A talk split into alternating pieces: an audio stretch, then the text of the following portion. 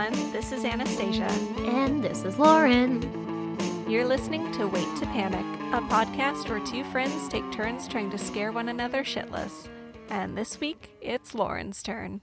Oh, yeah, and we're continuing my series that I'm very excited about.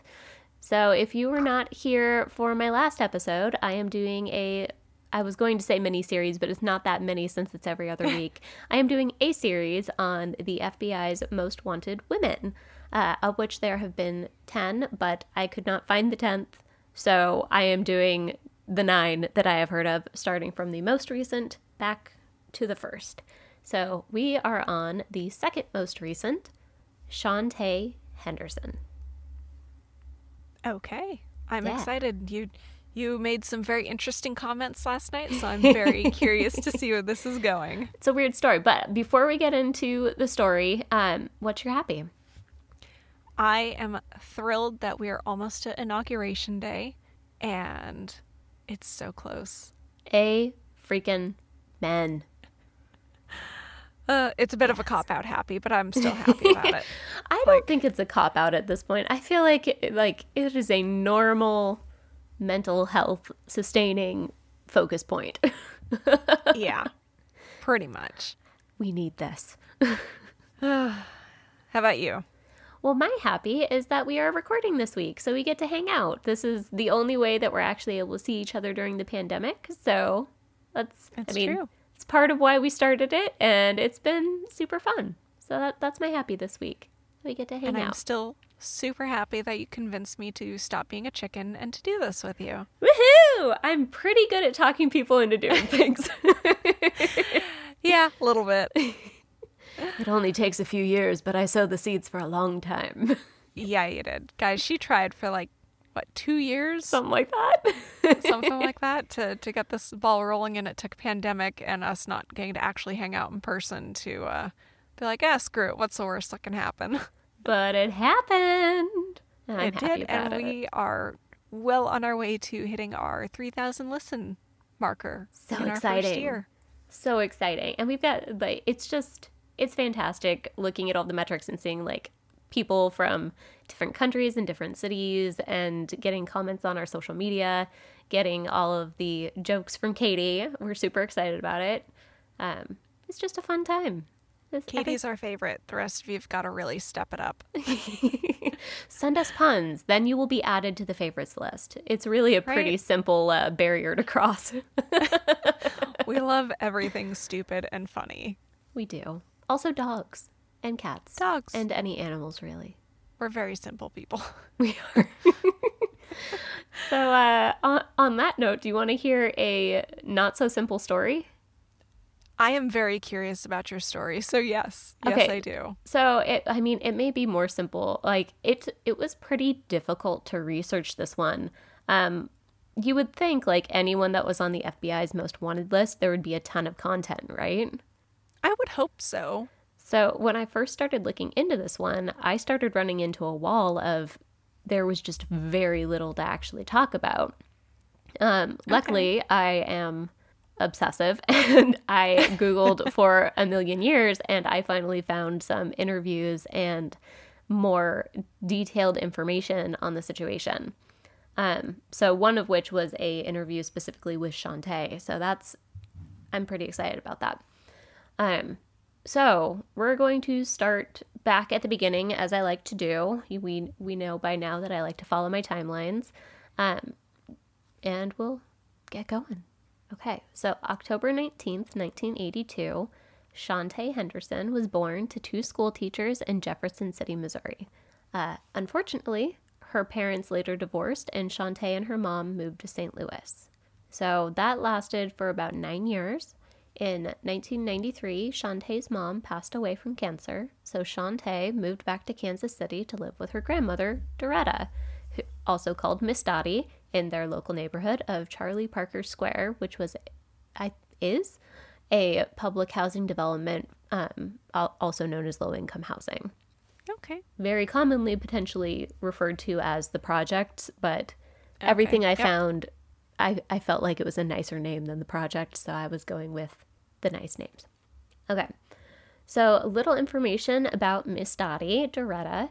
Uh, she was a community activist in the 60s and 70s that fought for civil rights and welfare rights.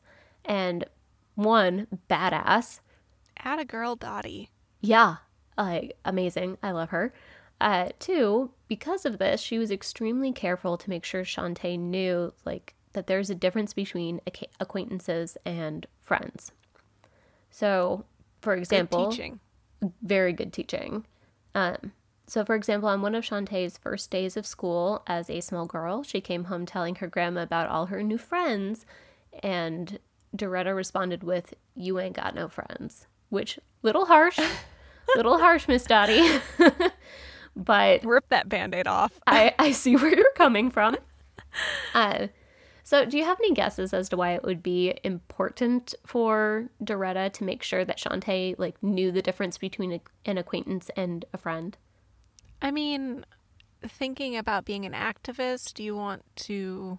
I, I would imagine that your friends are the ones that you can trust with your secrets, especially in those kind of situations, versus acquaintances might turn you in, Yeah. It also depending on how radical it goes. yeah. So yes, but also, um, did you know that Kansas City has a lot of gang activity? No, that's actually kind of surprising to me. It was surprising for me as well. I think of Courage the Cowardly Dog, like oh no. the farm with the windmill. Uh, so Kansas City is actually a bustling metropolis. Fun fact. I never said it made sense. That's just what immediately popped into my head when you said that. Oh, I loved that show though. Uh, okay, so Kansas does have some portions like the Courage the Cowardly Yeah. Dog uh, vision, uh, but Kansas City, bustling metropolis, has a lot of gang activity, specifically in the area that Dottie was raising Shauntay. Okay. So, really important to make sure that, like, you know, especially in low income housing friends are. areas, like, you need to know who your friends are and you need to make sure that they're not affiliated with gangs. Otherwise, you very Okay. easily could get recruited. Yep, that makes sense then. Uh, do you have any guesses on what ages gang recruitment usually occurs at? Oh, I imagine it's pretty young. It's crazy young. So it starts around 12, possibly earlier. The most common age is 15. Okay, that's actually a little older than I thought. So, Well, you start sowing the seeds early, but like actual Yeah, joining true. is 12, like 12 to 15. okay. Um, so I, while I was looking into this, I ran into uh, back in 2019. It's it's such an issue that the Kansas City Police Department actually started putting out a parent's guide to gangs. great. I know, like the, uh, I, it's kind of wild. So like, I am sure that there are gangs in our areas, but oh yeah. it's it's been so outside my scope of experience in life that I just never would. I, I've just the, the- welcome to me talking about my privilege. It's never been a part of my life, um, and I'm deeply appreciative of that. Thank you, parents, for being able to make that happen. Uh, but just crazy. Like that's why my so I was homeschooled. Um, once we moved to Washington, and that's part of why my parents made that choice is that the high school and the elementary schools I would have been going to uh, had more gang activity. So yeah, like I very much appreciate and more so understand why my parents went that route now. Um, Yeah. but it's it was such an outside my scope that this entire all of my research for this story was very wild and eye opening for me. I mean, I'll say jokingly, the closest gang I was ever involved in was 4-H, but oh goodness, it's Uh. something I could never describe as further from a gang. well, I mean, it's got the elements, but like a posse maybe. not not the bad elements. 4-H and FFA. yeah, yeah. my goodness. Okay, so within back to the uh, Pa- Parents Guide to Gangs. Uh, within the guide, um, it basically was built to provide parents with answers and tips to like common questions about gangs, um, how to avoid your children joining gangs, and basically just to enable the parents to recognize and prevent gang involvement. Gotcha. So I'm going to walk through a little bit of that because I feel like other people that lin- listen to us very potentially are uh, similar to me with the privileges and also have no idea how this would really happen. Yep. I agree. Ditto over there, Anastasia. yep. Okay, so the first question was like, why do youth join gangs? So I've seen uh, enough movies that like the first one I thought of is on the list, which is pressure to join by connections. Okay, that makes sense. Peer pressure. That one, logically, I can get there. Um, the next is pulled in to either earn money or gain status. Okay, I can also see that coming from a low income area. You would want to try and gain, like, elevate your situation as much as possible. I see it. Um, Yep. Fear for your safety and the expectation that a gang would protect you. Okay, that is very outside my scope of understanding, and I'm still having trouble processing that. Um, Yeah, I mean, I, I understand that from a like a fundamental level, but not a experience level. Yeah, like conceptually, I can wrap my head Yeah. around it. Personally, I just want No. to go and hug all the small children and protect them from the world. Um, Yep. And then the last one that is a little worrying for me show family, neighborhood, or cultural pride, Oh.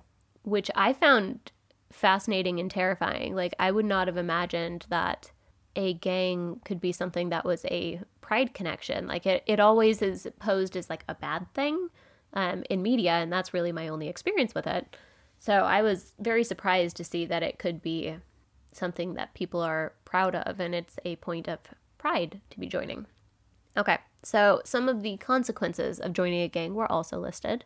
Um, first, being that if you're in a gang, you're more likely to commit crimes, which leads to an increased chance of arrest or incarceration. Makes sense. Yep.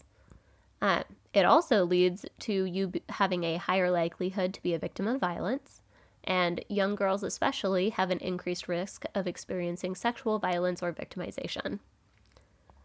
Sadly, does not surprise me. Um, the next is that you would not graduate high school, which also leads to less stable jobs and further involvement in the gang, and you end up looping through some of those issues. And Sure. the final two alcohol, drug, or other dependency problems with an increase in health issues later in life. Sounds about right. Yeah, that all makes sense. Unfortunately. Yep.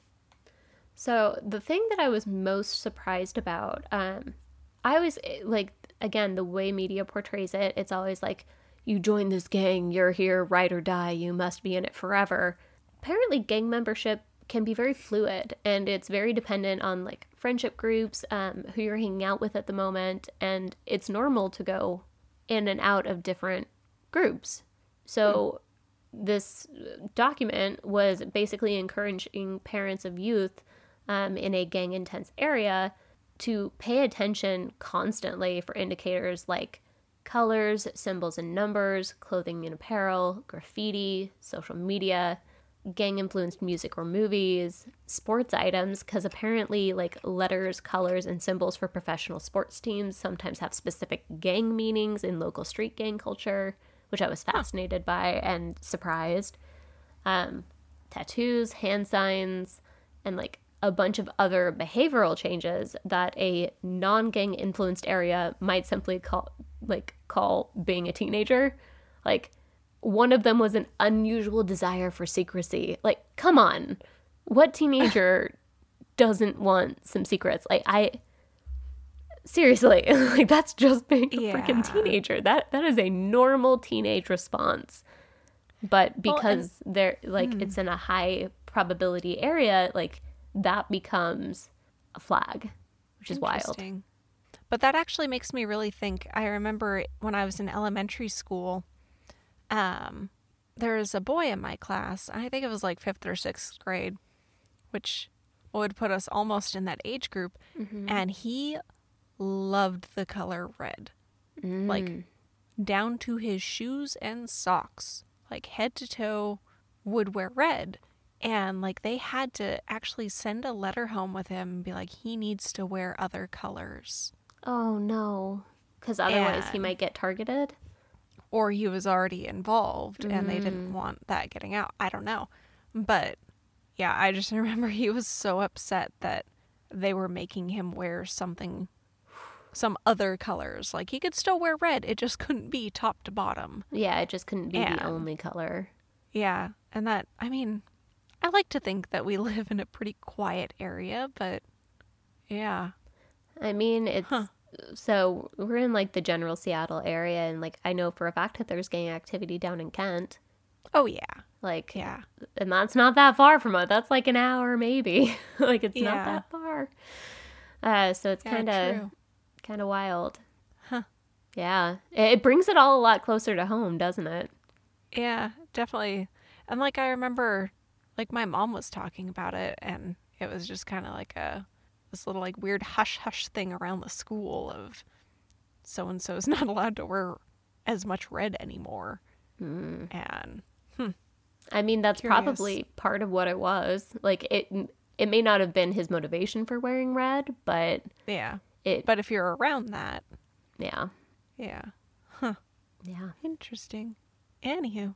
I have to open a link really quickly because I am now going to tell you about the gangs that are known in Kansas City, Missouri today around the same area. Okay. And also, just as like a fun fact, um, I don't know how many people maybe watch Fargo, but the fourth season of Fargo focused on Kansas City gang activity. So That's kind of interesting. I I am the not show better than the movie. I don't know. I Rory watches it. It's not for me. I I don't do well with like really serious shows a lot of the time unless it like has David Tennant in it cuz I can watch mm-hmm. Broadchurch forever, but Yeah. I really am picky on what serious shows I watch. Yeah, me too. TV tends to be a let's bring something silly and joyful into my life moment for me. Mm-hmm. Okay. Which lately has been Letterkenny for me. I still need to watch that. Uh, Squirrely Dan.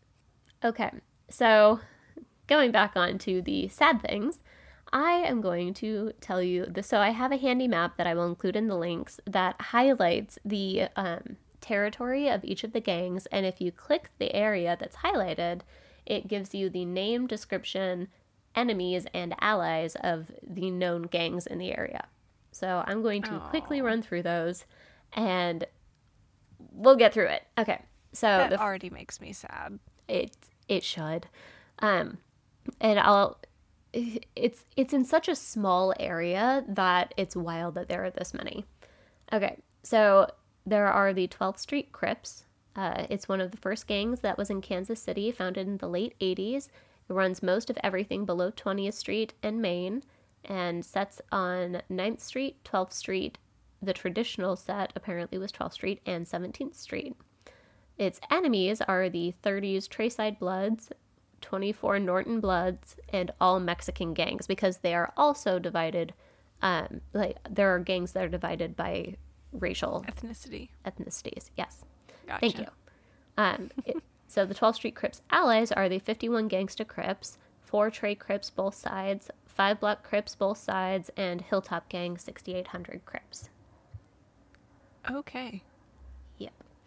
So the 20s Hilltop Gang, um, there's not a lot known about this gang, but they are active and Prospect Ave runs through the heart of their hood. Some members call themselves Crips.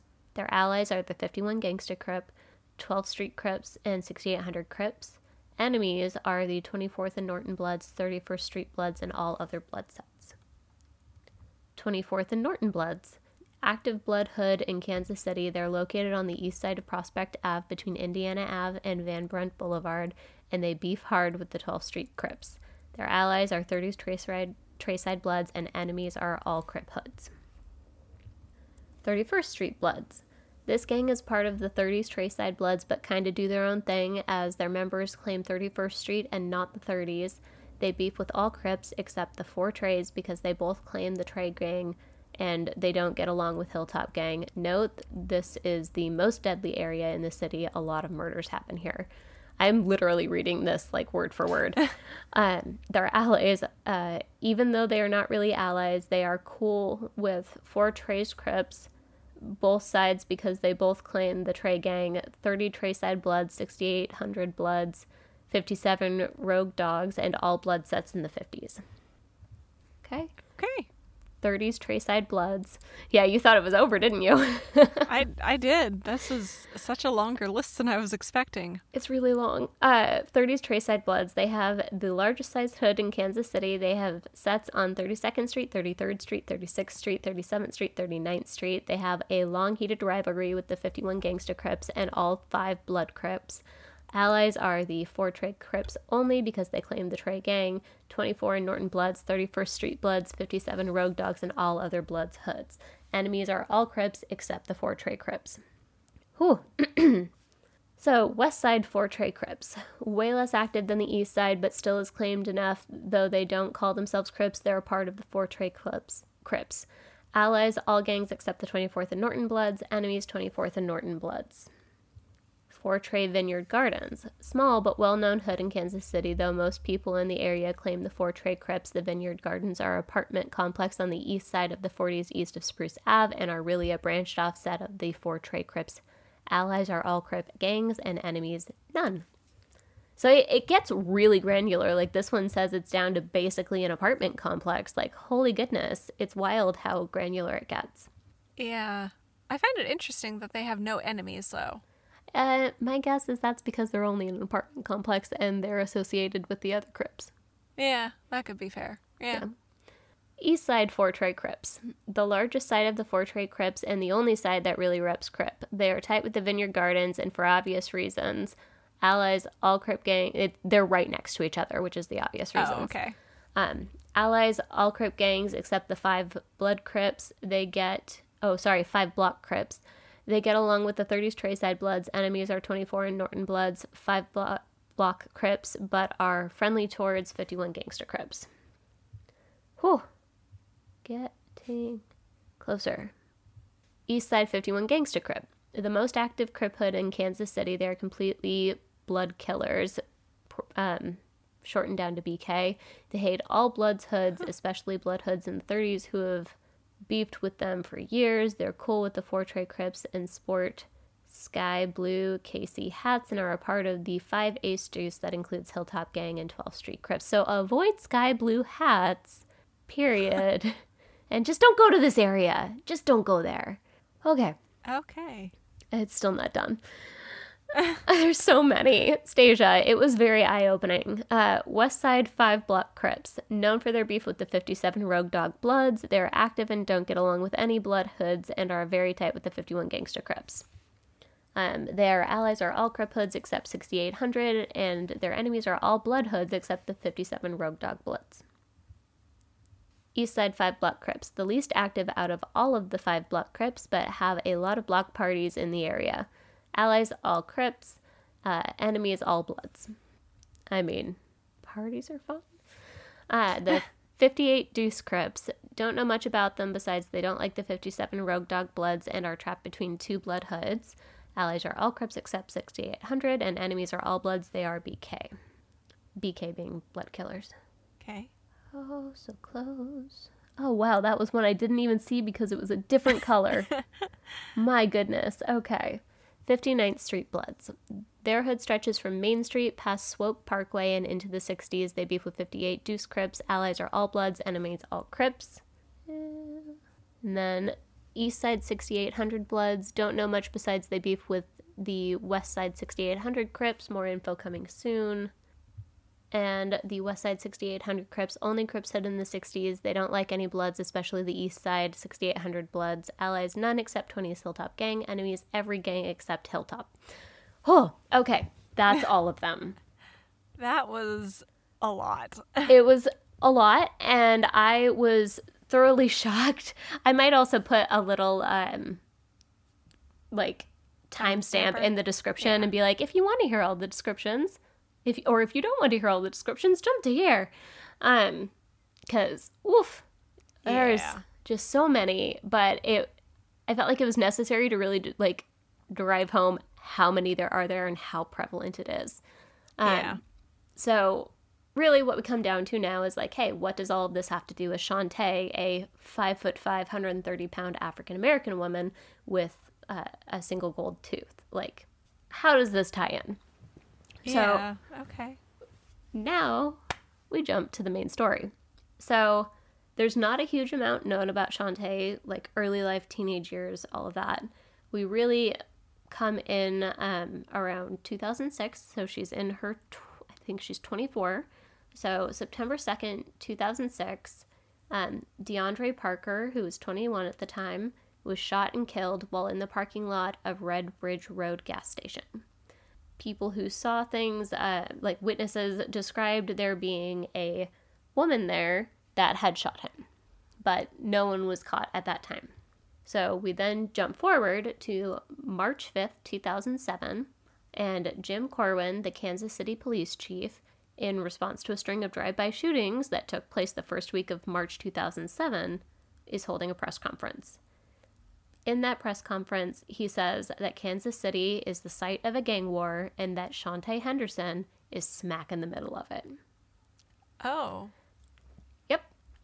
Um, Like, does he call her out by name or? calls her out by name Oh. and does some other stuff.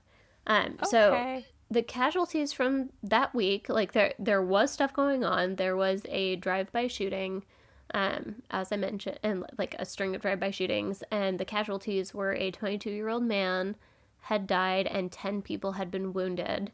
Um, they were so heavily armed that uh, the responding patrol officers like concluded their captain Richard Lockhart concluded that they were completely outgunned. Like they had AR-15s with l- large drum magazines. Like they were capable of firing hundred rounds without reloading. Police were completely outgunned. Oh. Like it, it is it is not like a little bit of gang Yeah. activity. Like it is intense gang activity. Gotcha. Okay. So no easing into this one. Nope. there I normally like I like to stick to my timeline. I like to try and like work up to like things went to hell. I can't on this one. It just kind of goes to shit in a handbasket immediately. Gotcha. Alrighty. Yeah. Okay. So hi Coda. Coda bear. Hi baby girl. You can hop up. Come lay down. Good girl.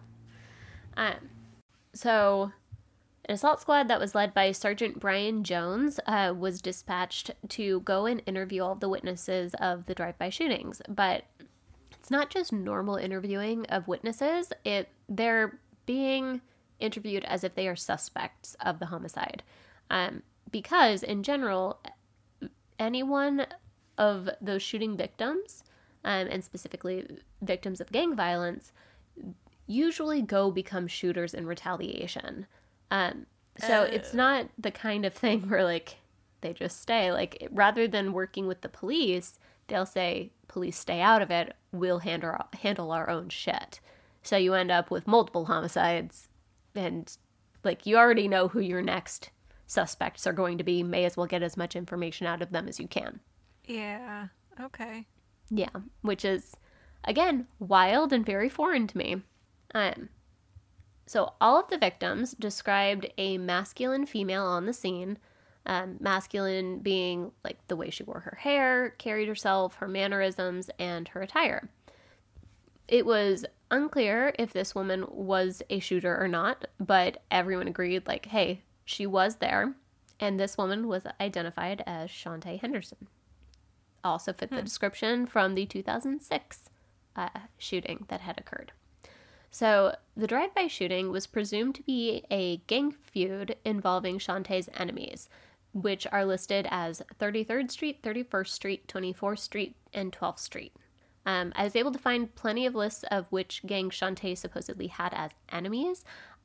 Not a single reference actually said um, which gang she supposedly belonged to. And what's more, the original um, Jim Corwin, the man who gave the press conference, when he was asked later, he said, I don't remember, I just know she was. Hmm. It's a Uh-huh. little uh, shady. Suspicious. Yep. Okay. Um, so what they did with that press conference was they they named Shauntay, and she was the only suspect named. But they also put out a flyer um, with mugshots of known fugitives. So this led to a lot of commu- confusion in the community because some people thought that the poster showed Shauntay with other members of her gang, and people were freaking out, calling the police, saying, "My son's on that poster. Like he's not part of the gang."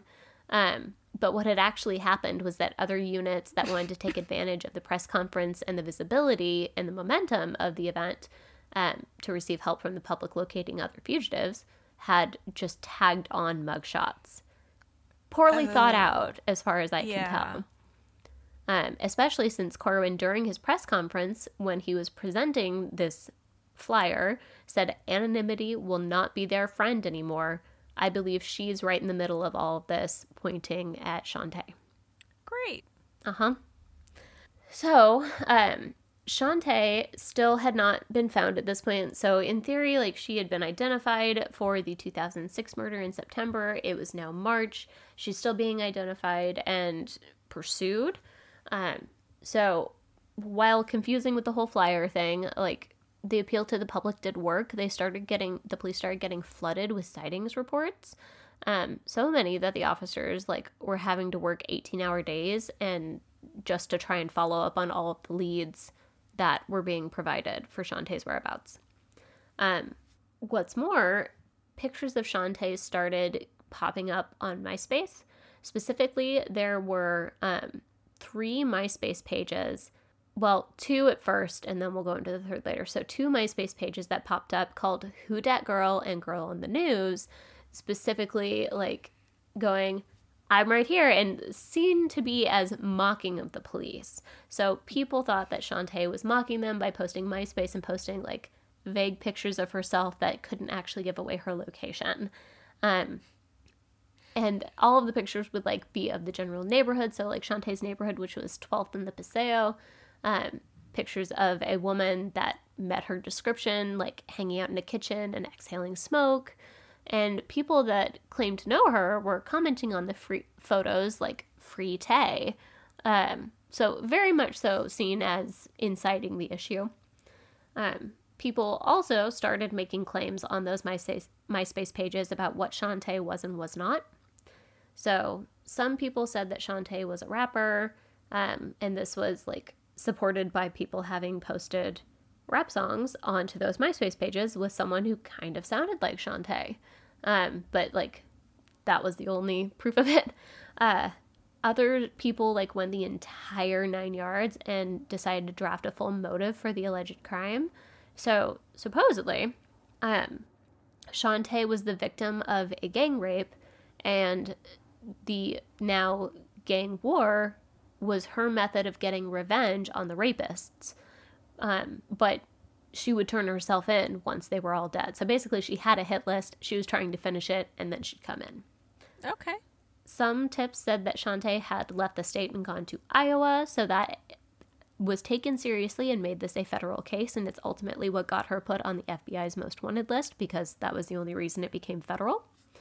Gotcha. Um, other people started saying things like she had shaved her head and was living as a man, so the police and the FBI released a photo of her that had been doctored to make her look bald.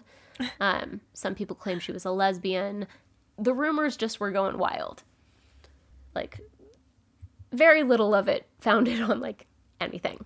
Any actual factual evidence? Yeah.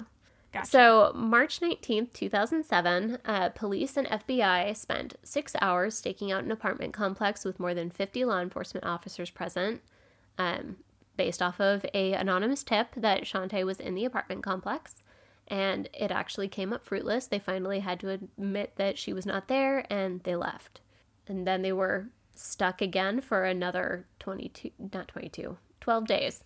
Um, so, March 31st, 2007, uh, Shauntay Henderson was officially added to the FBI's most wanted fugitives list. Um, other people on that list at that time included a Boston mobster named James Bulger, aka Whitey, interesting nickname, and Osama bin Laden. Okay. I mean, I just- I for scale. yeah, like I just kind of feel like like should she actually be on this list Yeah. thus far? Um, I assume they- this is going to uh to change at some point. We'll get there.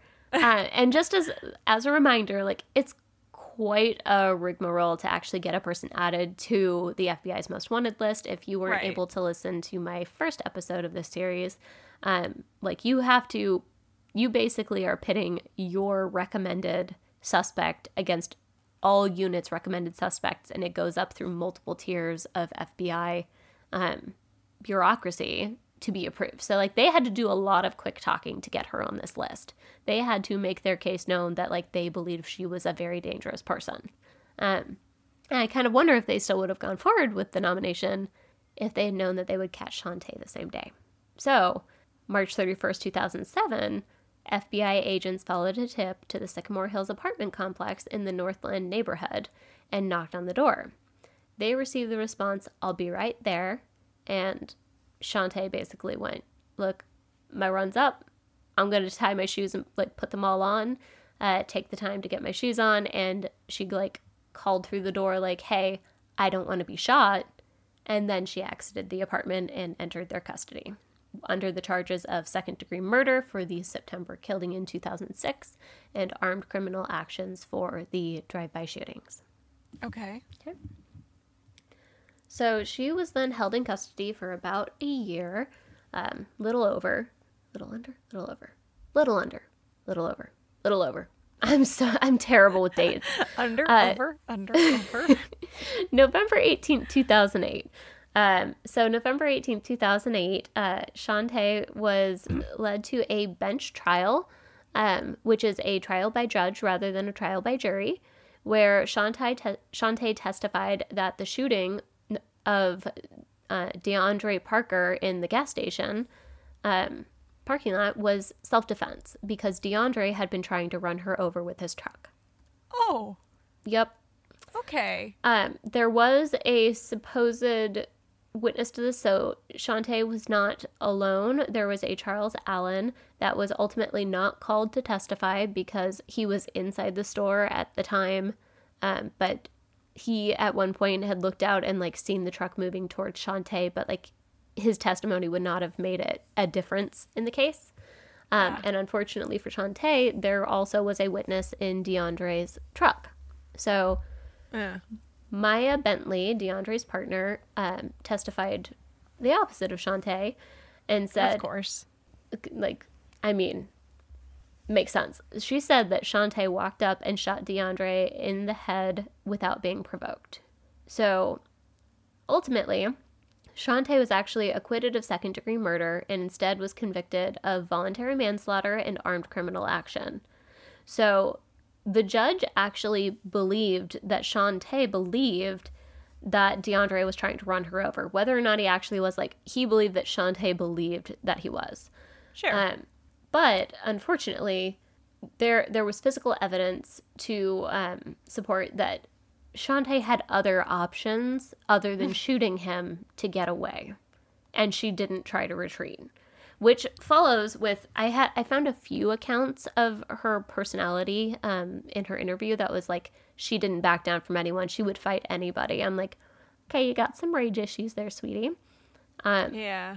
So it, it kind of tracks that she would not try to get out of the way. Instead, she would go to the ultimate, like, Yeah. solution. Unfortunately, there's pretty clear defined rules of engagement that have to be met before you can discharge a firearm without real consequence. I mean, I'd Or- say that's fortunately.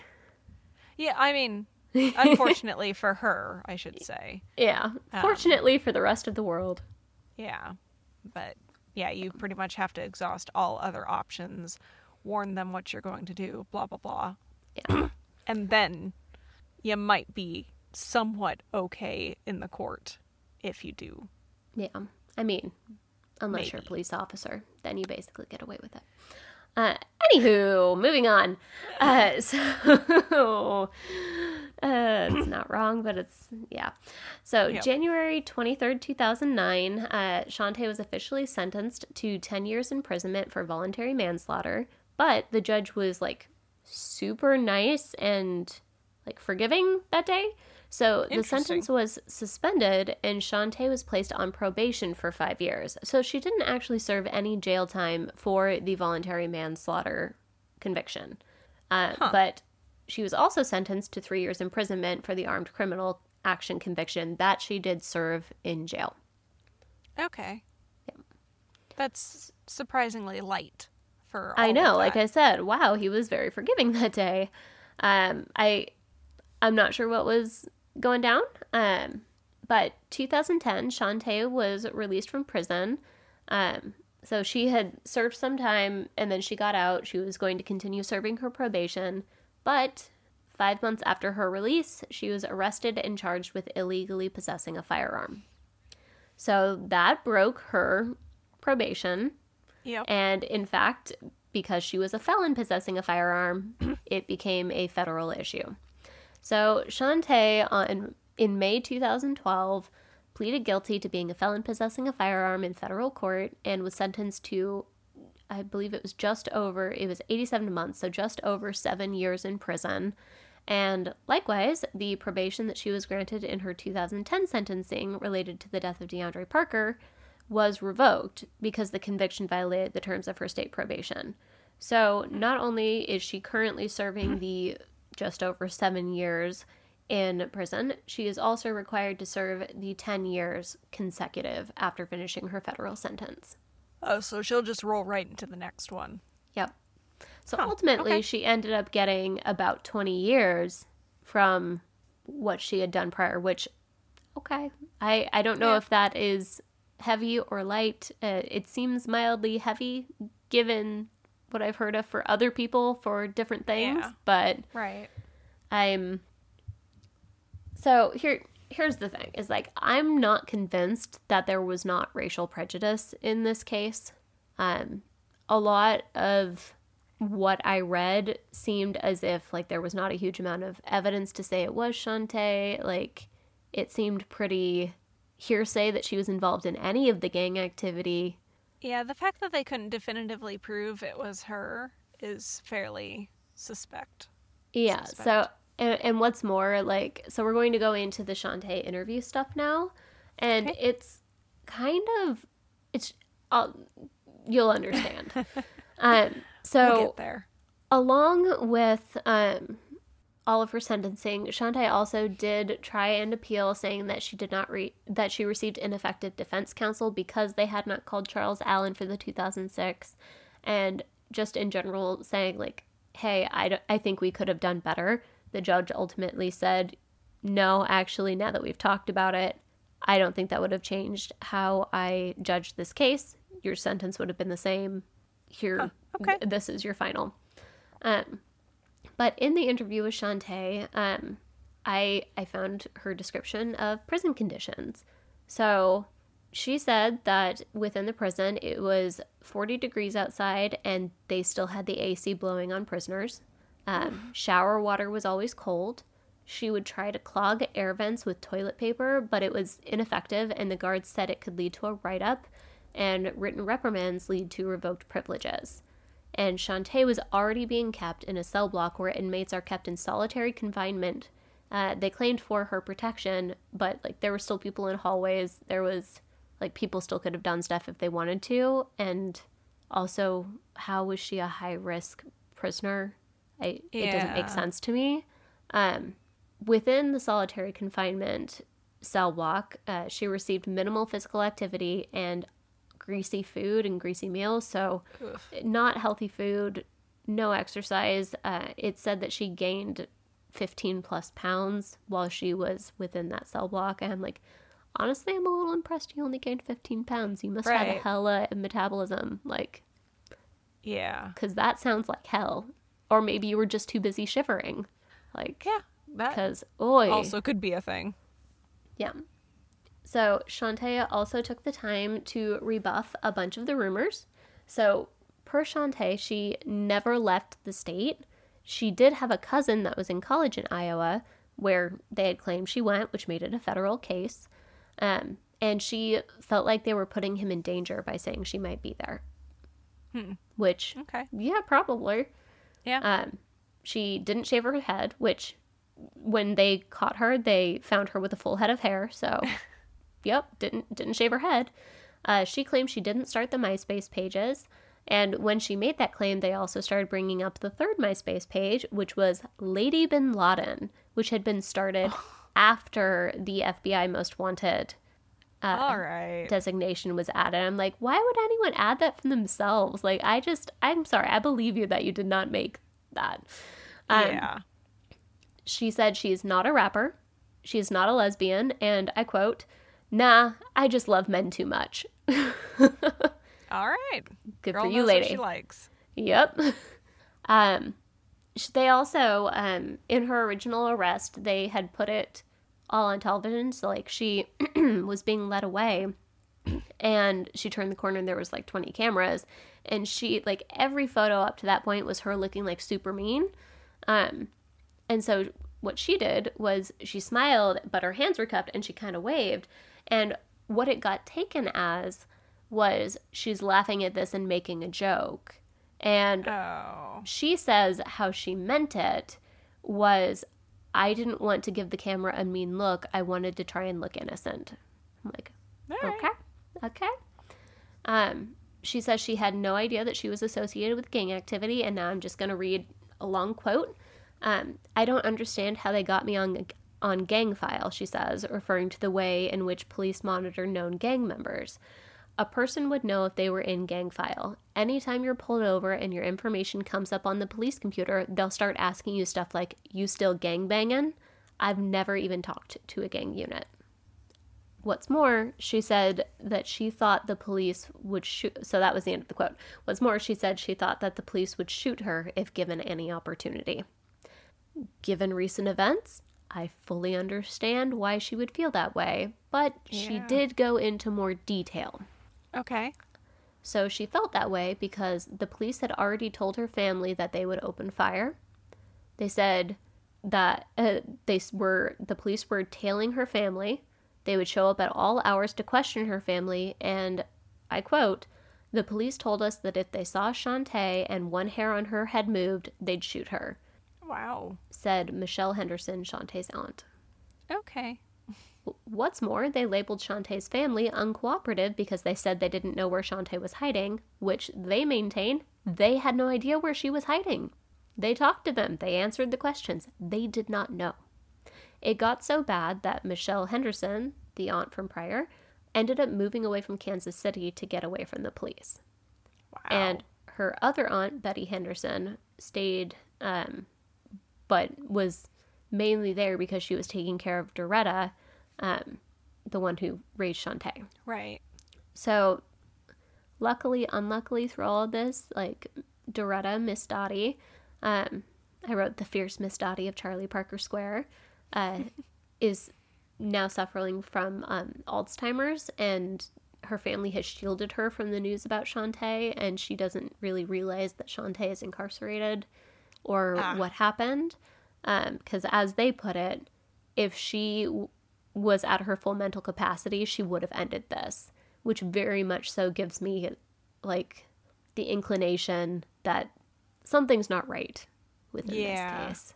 So I I mean that that's like all that I could dig up on it and but it was shocking and I fascinating but mostly shocking like it it does not sit right with me that this woman was added the, to the FBI's most wanted list or like the entire situation seems very murky. Yeah. Yeah, that's that is definitely a strange addition. I mean, Mm-hmm. it, I don't want to say it seems like such petty crimes. No, like But- I like it seems like she's pretty clearly the person who shot DeAndre Parker. Yeah. But the gang activity information seems real Yeah. shoddy. It it doesn't all seem to mesh with what was recorded. Yeah. So, yeah, it was not what what I expected of an FBI's most wanted No. uh, person for a full case. Like I was, I was just I always just expect I, I don't want to say so much more, but so much worse. kind of so much worse. Yeah. like it it seems like such a staple in our community that FBI's most wanted is like this really dangerous thing, and it's supposed to go through all of these steps to make sure that it's really dangerous people being on there. I'm like, Right. This just I- kind of seems like it's an episode of Cops. kinda, yeah. Uh, it again, it still feel like the gang activity related stuff still feels a little bit unfounded. Um, yeah. I, I would need more evidence. And I read the actual like case file, like the literal case notes are linked below. So Yeah. I, I it just it was weird. Yeah. Yeah, Yeah. I expected different. so much. Yeah. I expected it to be so much worse and so much more than just like really the the one thing and some suspect gang involvement. Yeah, especially after the one we started off with last week. Right. Like that really set the bar with Brenda. Bro, Brenda, you were not a nice lady. Yeah, like that set my bar for what I was expecting from these and this just yeah, so it'll be interesting to see like what comes up in the next couple of weeks because I don't know. This is kind of an interesting uh, deep dive for me. yeah. Weird. Very weird. I learned a lot about gang activity in Kansas City. I bet you did. oh, yep.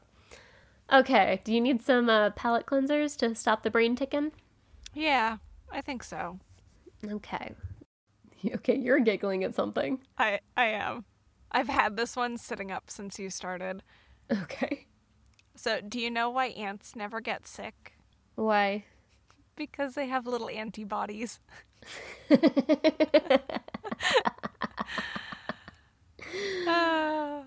Uh, uh, do you know what happened to the guy who sued over his missing luggage? no. He lost his case. Aw. You know how you uh, get hit on the head with a book? I mean, I've been hit over the head with a book of my own fault. I mean, normally you only have the shelf to blame. That that was actually how it happened too. oh my god. Uh, I have a lot of books, okay? Uh, Me too. Uh, what did one blade of grass say to another about the lack of rain? Oh, I don't know.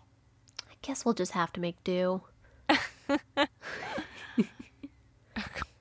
On the way to work this morning, I spotted an albino Dalmatian. To be fair, it was the least I could do for him.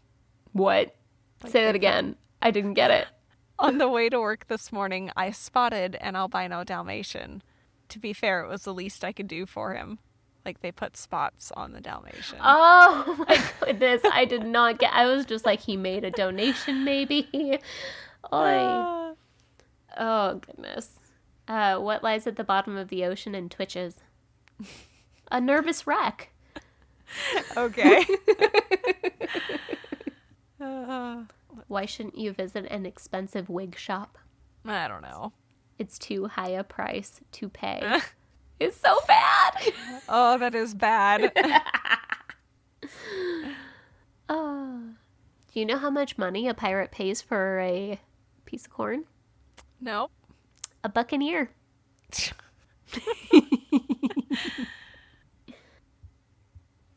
I asked my French friend if she likes to play video games. She said, "We." like a we. Yep. You know, I was going to make myself a belt made out of watches.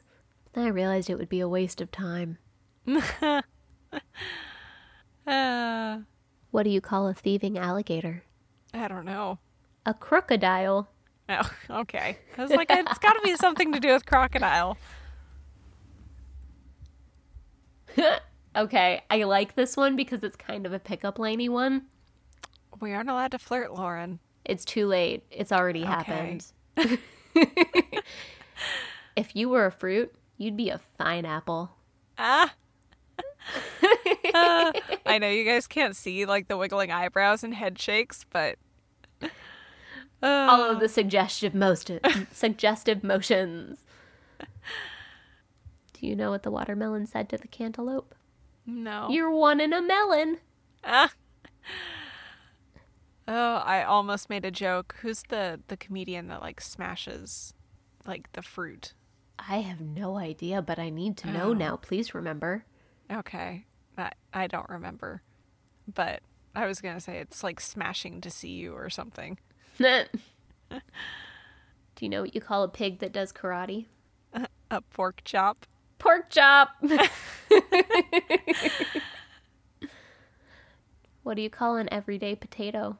I don't know. A commentator.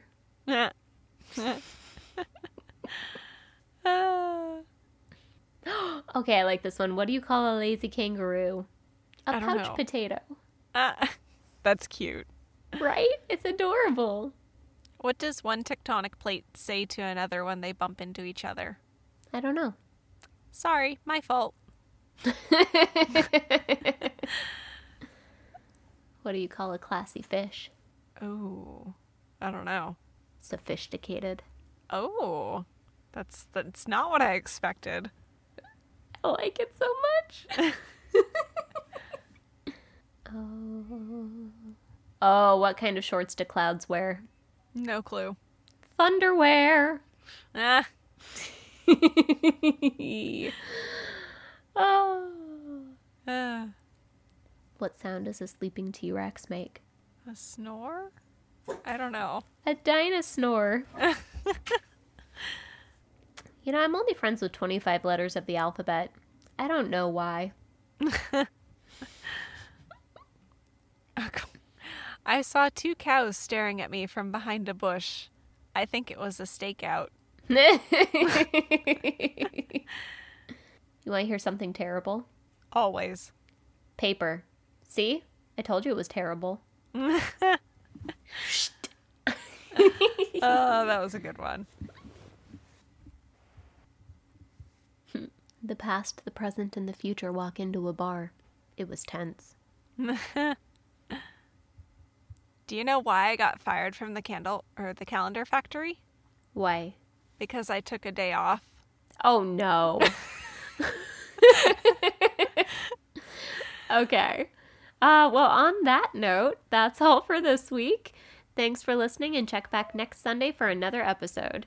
If you need some extra spookums, check out our mini stories at waittopanic.com. And as always, if you have a story to share, send us an email at waittopanic.podcast at gmail.com.